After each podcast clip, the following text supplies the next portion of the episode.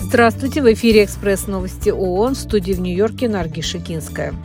С начала полномасштабного вторжения России в Украину 24 февраля 2022 года погибли не менее 10 тысяч мирных жителей, в том числе более 560 детей. Около 18 500 человек получили ранения. Об этом сообщила во вторник мониторинговая миссия ООН по правам человека в Украине. Глава миссии пояснила, что 10 тысяч жертв войны среди мирного населения – это число погибших гражданских лиц, подтвержденное в соответствии с имеющейся методологии. Реальная цифра может быть гораздо выше.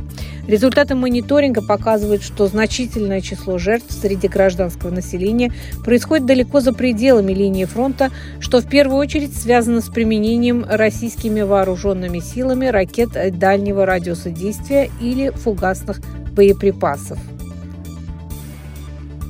В секторе Газа ожидается трагический всплеск детской смертности, который можно было бы предотвратить, предупредили во вторник представители гуманитарных организаций ООН. Кроме того, представитель ЮНИСЕФ напомнил, что в плену у Хамас находится в заложниках по меньшей мере 30 израильских детей. Он призвал немедленно освободить их, чтобы избавить от страха и мучений как самих детей, так и их семьи. По данным ВОЗ, в Газе сейчас остаются в ловушке тысячи раненых и тяжело больных людей.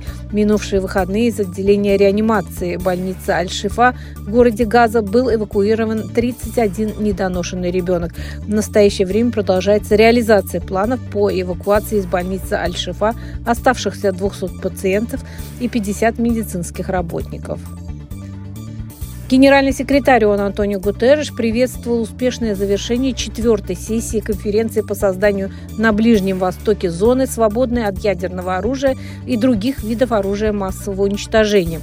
Форум проходил с 13 по 17 ноября в Нью-Йорке. Генсек ООН выразил признательность государствам-участникам конференции под председательством Ливии за их Генсек ООН выразил признательность государствам-участникам конференции под председательством Ливии за их конструктивное участие в разработке будущего договора. Он также высоко оценил их приверженность многосторонней дипломатии, которая особенно важна на фоне усиления напряженности на Ближнем Востоке. Антонио Гутерреш призвал участников конференции дальше прилагать усилия для создания на Ближнем Востоке зоны, свободной от ядерного оружия и других видов оружия массового уничтожения. Генеральная ассамблея ООН накануне одобрила резолюцию, посвященную 25-летию со дня учреждения специальной программы ООН для экономик Центральной Азии.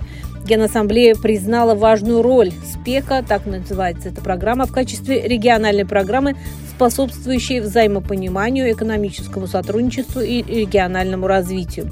По случаю этой даты в Баку открылся форум, организованный Европейской экономической комиссией ООН Экономической комиссии ООН для Азии и Тихого океана и правительством Азербайджана. На форуме обсуждают важную роль региона в диверсификации транзитных маршрутов, цифровизации, развитии торговли и транспорта, а также выполнении целей в области устойчивого развития.